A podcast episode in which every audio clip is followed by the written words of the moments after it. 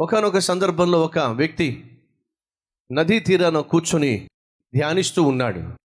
అలా ధ్యానిస్తున్న సమయంలో తాను ధ్యానంలోంచి బయటకు వచ్చినప్పుడు తన కళ్ళెదుట నీళ్ళల్లో ఒక తేలు కొట్టుకొని పోతూ కొట్టుకొని పోతూ ఆ గట్టుకు వేలాడుతున్నటువంటి ఒక మొక్క రెమ్మకు తగులుకొని అది అక్కడ ఎలాడుతూ ఉంది. ప్రాణాలు గుప్పెట్లో పెట్టుకొని నదిలో కొట్టుకుపోతున్నటువంటి ఆ తేలు కాస్త ఆ చెట్టు కొమ్మకు లేక మొక్క కొమ్మకు దాన్ని పట్టుకొని వేలాడుతూ ఉంది. ఏ నిమిషంలోనైనా అది నదిలో కొట్టుకుపోతుంది. అటువంటి సమయంలో ఈ ధ్యానిస్తున్నటువంటి ఆత్మీయుడు దాన్ని ఎలాగైనా రక్షించాలని గబగబా తన చేతిని చాచి ఆ తేలును రక్షించే ప్రయత్నం చేశాడు. ఆ తేలు రక్షించే వాని హస్తాన్ని అమాంతంగా కుట్టేసింది. బాధతో ఆ చేయి తను వెనక్కి తీసుకొని బాధపడుతూ ఉన్నాడు. తాను బాధపడుతున్నాడు కానీ మరొక వైపు మరొక బాధ. అయ్యో! రక్షించాలని ఆశపడుతూ చేయి చేస్తే నన్ను కుట్టేసిందే. కానీ తాను ప్రమాదంలో ఉందే. తాను కొట్టుకుపోబోతుందే. తాను చావబోతుందే. దాని పట్ల ప్రేమ కలిగి రక్షించే ప్రయత్నం నేను చేస్తుంది నన్నే కుట్టేస్తుందే అనేటటువంటి భావన కలిగిన ఆ ఆత్మీయుడు రెండో చేయి చాపి మరలా ఆ చేత్తో రక్షించే ప్రయత్నం చేశాడు. రెండో చేతిని కూడా కుట్టేసింది. రెండు చేతులు నొప్పితో అల్లాడిపోతూ దాన్నే చూస్తూ ఎలాగైనా రక్షించాలని తాపత్రయపడుతూ ఉంటే ఇదంతా ఒక వ్యక్తి దూరం నుంచి లేక కొంచెం దగ్గర నుంచి గమనిస్తూ ఉన్నాడు. ధ్యానంలో ఉన్నటువంటి లేక ఆత్మీయుడిని చూసి ఏమయ్యా నీకు బుద్ధుందా? ఎందుకంత పెద్ద మాట అన్నావు?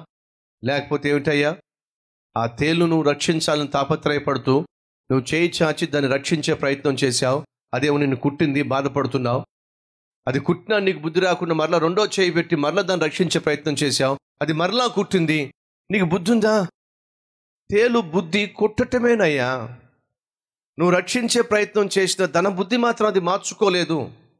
నువ్వు రక్షించే ప్రయత్నం చేసిన తనకున్న మనస్సును మాత్రం అది మార్చుకోలేదు. అది కుట్టటమే దాని నైజము. అది కుడుతుంది అది కుట్టింది. దాని బుద్ధి అది మార్చుకోలేదు. దాన్ని రక్షించాలని ప్రయత్నం చేస్తావేమిటి?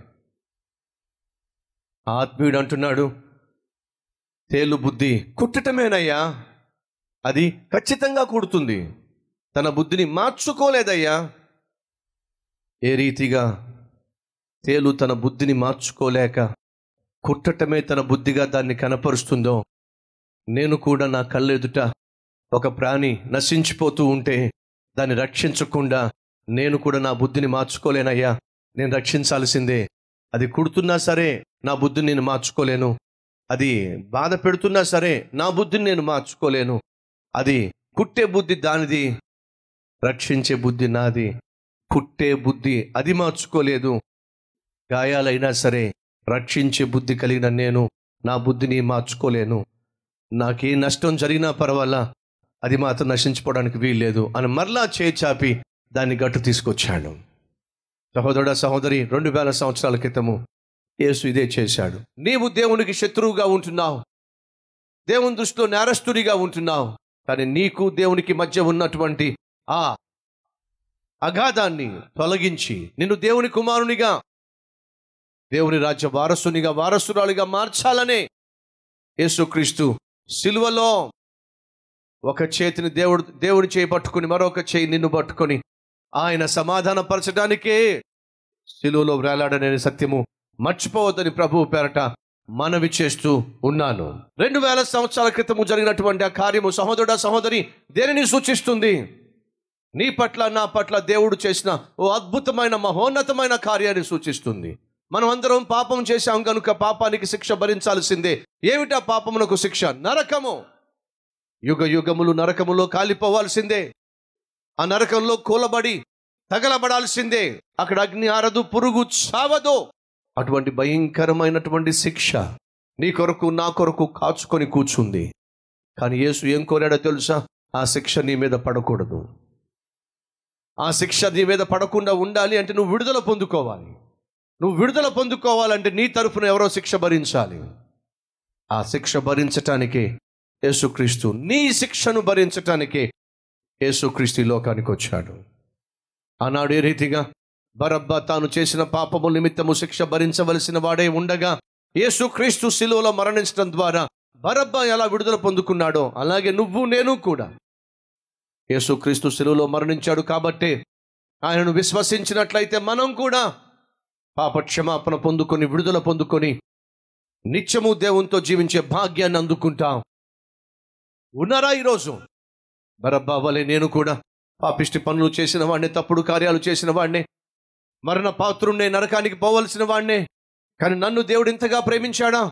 అయితే ఆ ప్రేమించిన దేవునికే నా జీవితాన్ని అంకితం చేసి ప్రతి బంధకములో నుంచి విడుదల పొందుకొని క్రీస్తుకు సాక్షిగా జీవించే జీవితాన్ని కోరుకుంటావా?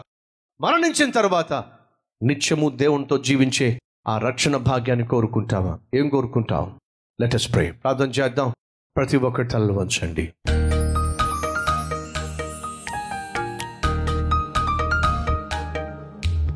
పరిశుద్ధుడైన తండ్రి శత్రువుని కూడా ప్రేమించడం నీ వల్ల మాత్రమే సాధ్యం. ఆ నీ మనస్సు మాకు కావాలి. దారి తప్పినప్పుడు నీ చూపులోనే ఉన్న శక్తిని అనుభవించి మంచి మార్గంలో నడిచే కృప మాకు కావాలి. ప్రతి పాప బంధకము నుండి విడిపించబడి విడుదలను పొందుకొని నిన్ను సేవించే జీవితం మాకు కావాలి. ఏ ఒక్కరితోనూ శత్రుత్వం మాకు ఉండడానికి వీల్లేదు. ప్రతి ఒక్కరితో సమాధానకరమైన జీవితం కావాలి. అలా సమాధానపరిచే దేవుడు నీవే గనుక. నీ మనస్సు మాకు కావాలి. సమాధానకరమైన జీవితము మా హృదయంలో నిలవాలి నిండాలి. ఈ లోకంలో మేము శాశ్వతము ఉండబోవడం లేదు. ఏదో ఒక రోజు ఈ లోకయాత్ర ముగించాల్సిందే. ఆ రోజు దినము ఆ దినము రాకమునిపే ఈ దినమే ప్రార్థన చేసే ప్రతి ఒక్కరిని జ్ఞాపకం చేసుకొని నిత్య జీవానికి వారసులుగా వర్ణించి మేము చేసిన ప్రతి పాపమును క్షమించి నీతో యుగ యుగములు జీవించే భాగ్యము అనుగ్రహించమని ఏసునామం పేరట వేడుకుంటున్నాం తండ్రి. ఆమెన్.